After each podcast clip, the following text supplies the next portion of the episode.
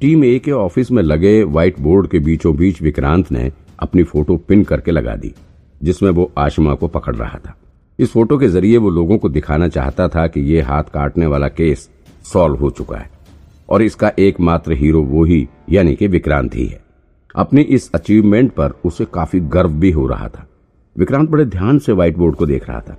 इस केस को सॉल्व करने के लिए उसने बहुत मेहनत की थी, भले ही उस अदृश्य शक्ति ने भी उसकी मदद की थी, लेकिन फिर भी विक्रांत ने इस केस में काफी माथा मारा था। वो बड़े ध्यान से व्हाइट बोर्ड को देख रहा था। तभी सुनिधि उसके पास आई और विक्रांत को उसके गिरे हुए पैसे उठाकर पकड़ाने लगी। ये लीजिए सर, आपके पैसे वहीं जमीन पर गिर गए थे। लेकिन विक्रांत ने उसकी बातों को सुना ही नहीं, ना जाने क्या बड़े ध्यान से वो व्हाइट बोर्ड में ही देख रहा था। सुनिधि पैसे हाथ में लिए खड़ी थी, लेकिन विक्रांत ने उसकी तरफ ध्यान ही नहीं दिया। वो बड़े ध्यान से सिर्फ बोर्ड में ही निहार रहा था। क्या हुआ सर, आप क्या सोच रहे हैं? सुनिधि ने विक्रांत से पूछा। फिर राघव भी आकर सुनिधि के बगल में खड़ा हो गया। लग रहा है विक्रांत भाई केस को फिर से रिमाइंड कर रहे हैं। विक्रांत, कुछ भी हो, इस केस को सॉल्व करने में मैंने भी तुम्हारी मदद की है, ये तो तुम्हें मानना ही पड़ेगा। लेकिन फिर भी विक्रांत ने कोई जवाब ना दिया। ओह, अचानक ही विक्रांत के मुंह से जोर से आवाज आई। सुनिधि से लेकर राघव, वहां मौजूद अन्य पुलिसकर्मियों को भी कुछ समझ में नहीं आया। अचानक विक्रांत को क्या हो गया? क्या हुआ सर? सुनिधि ने चौंकते हुए पूछा। पॉइंट का अंतर, ये मेरे दिमाग में पहले क्यों नहीं आया। क्या मतलब, कैसा पॉइंट का अंतर, क्या कह रहे हैं आप? अरे वो प्रेग्नेंट औरत याद है तुम्हें, जो 10th प्लेस पर थी, याद है तुम्हें उसने क्या कहा था? विक्रांत अपना हाथ बांधकर खड़ा हो गया और फिर व्हाइट बोर्ड की तरफ ध्यान से देखते हुए बोला। उसने कहा था कि उस कंपटीशन में जजेस काफी सख्त थे, यहाँ तक कि एक पोजीशन से अगली पोजीशन तक के कंटेस्टेंट के बीच 300-400 के बीच का अंतर था। प्रेग्नेंट वीमेन, 300 से 400 पॉइंट्स। काफी देर तक सोचने के बाद सुनिधि को एहसास हुआ कि अभी भी विक्रांत उसी पियानो कंपटीशन के बारे में बात कर रहा है। देखो यहाँ देखो, विक्रांत ने व्हाइट बोर्ड पर अंगुली रखते हुए कहा। इस कंपटीशन में 6th पोजीशन पर थी कीर्ति चौधरी, उसका पॉइंट था 1020, और फिर जो 7वें पोजीशन पर जो कंटेस्टेंट था उसका पॉइंट था 700। इसका क्या मतलब हो सकता है? विक्रांत को इस तरह बात करते देख वहां मौजूद टीम के सभी मेंबर आकर खड़े हो गए। वो बड़े ध्यान से विक्रांत की बातें सुनने लगे। इसका क्या मतलब हो सकता है? सुनिधि अपने होठों पर अंगुली रखकर सोच रही थी। इसका मतलब ये हुआ कि इस कंपटीशन में नंबर 6 के बाद वाले सारे कंटेस्टेंट बेकार थे और उनसे आश्मा को कोई दिक्कत नहीं थी। अब ध्यान से देखो, इस कंपटीशन के फर्स्ट पोजीशन पर जो कंटेस्टेंट था उसके पॉइंट्स हैं 1900।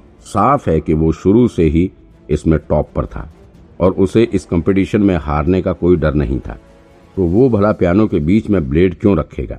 इसके बाद सेकंड पोजीशन पर थी निकिता रावत, जिसका पॉइंट्स था 1600। वो भी आश्मा की पहुंच से बाहर थी, मतलब निकिता को भी आश्मा से कोई खतरा नहीं था, तो वो भी ब्लेड नहीं रख सकती थी। इसके बाद नंबर 3 पर थी रश्मि सैनी, जिसका पॉइंट्स था 1400, मतलब कि रश्मि। सुनिधि ने बीच में ही कुछ कहना चाहा लेकिन रुक गई। मतलब कि उस पियानो कंपटीशन में नंबर 3 से लेकर नंबर 6 तक के बीच वाले कंटेस्टेंट में पॉइंट का अंतर काफी कम था। यहाँ पर ही असली कंपटीशन था। नंबर 6 के बाद 7वें वाले के पॉइंट्स काफी कम थे, तो उससे तो पक्का है कि आश्मा को कोई खतरा नहीं था। यानी कि आश्मा को अच्छे से पता था कि इन्हीं चारों को उससे खतरा था और इन्हीं चारों में से किसी ने उस रात पियानो में ब्लेड रखा था। ओह माय गॉड, कहीं आपको पता तो नहीं? सुनिधि ने चौंकते हुए कहा। मुझे पता लग गया है। विक्रांत ने अपनी पैंट की जेब में कुछ देर तक टटोलने के बाद रश्मि का दिया हुआ विजिटिंग कार्ड सुनिधि के हाथ में पकड़ा दिया। फिर उसने कहा, आज रात 8 बजे सब लोग होटल रेजेंसी पहुंच जाना, और सुनिधि प्लीज तुम उस होटल की सारी प्रीमियर बुकिंग्स देख लो। इतना कहकर विक्रांत वहां से चला गया। ये बंदा अब लग रहा है कि इंडिया का शर्लक होम्स बनकर ही मानेगा, राघव ने सुनिधि की तरफ मुस्कुराते हुए कहा। शाम को 8 बजे से पहले ही विक्रांत होटल में पहुंच चुका था। वहां वो बैठकर बड़ी बेसब्री से रश्मि के आने का इंतजार कर रहा था। 8 बजे के करीब रश्मि भी वहां पहुंच गई। उसने ब्लैक कलर की साड़ी पहन रखी थी। आश्मा द्वारा अटैक किए जाने के बाद वो काफी डर गई थी, इसी वजह से वो अपने साथ बॉडीगार्ड्स भी ले आई थी। रश्मि के आगे पीछे 2 बॉडीगार्ड्स भी चल रहे थे। होटल में अंदर घुसते ही जैसे ही विक्रांत की नजर उस पर पड़ी, उसने अपना हाथ ऊपर हवा में हिलाते हुए रश्मि को इशारे से अपने पास बुलाया। रश्मि तुरंत ही उसके करीब पहुंच गई। अरे वाह, आपने तो बड़ी जल्दी मुझे याद कर लिया, बताइए क्या जरूरी बात करनी है, रश्मि ने विक्रांत के आगे कुर्सी पर बैठते हुए कहा। विक्रांत ने हल्का खांसते हुए रश्मि को बॉडीगार्ड्स को दूर करने का इशारा किया। रश्मि को तुरंत ही उसका इशारा समझ में भी आ गया, लेकिन फिर भी उसने अपने बॉडीगार्ड्स को वहां से नहीं हटाया। तब विक्रांत ने अपना फोन निकालकर उसमें उस पियानो कंपटीशन के फाइनल कंटेस्टेंट की लिस्ट दिखा दी। उस लिस्ट में अपना नाम देखकर रश्मि को थोड़ा अजीब लगा और फिर उसने अपने बॉडीगार्ड्स को दूर हटाने का इशारा कर दिया। ये क्या है, मैं समझी नहीं। मिस रश्मि ध्यान से देखिए, विक्रांत ने फोटो की तरफ इशारा करते हुए कहा। Kirti Chaudhary 1020 points, 6th position. Manisha Chaudhary 1058 points, 5th position. Meena Bansal 1336 points, 4th position. और फिर Rashmi Saini 1426 points, 3rd position. Rashmi ने विक्रांत का फोन वापस उसके हाथ में पकड़ा दिया। तो मतलब मैं समझी नहीं, आप क्या कहना चाहते हैं। मुझे ये नहीं पता कि पहले आपकी रैंक कितनी थी, विक्रांत ने बेहद सीरियस होते हुए कहा। लेकिन आश्मा की मां ने बताया था कि उनकी बेटी पहले 3rd पोजीशन पर थी। अब जब आश्मा ने कंपटीशन क्विट कर दिया था तो इसमें सिर्फ आप 4 लोगों को ही फायदा पहुंच रहा था। मिस्टर विक्रांत, आप ऐसा कह सकते हैं। रश्मि को समझ आ गया था कि विक्रांत क्या कहने की कोशिश कर रहा है। वो गुस्से से उठ खड़ी हुई। एक मिनट मैडम, अभी मैंने बात खत्म नहीं की है, विक्रांत ने तेज आवाज में कहा। आश्मा पहले ही कीर्ति, मनीषा और मीना के हाथ काट चुकी थी।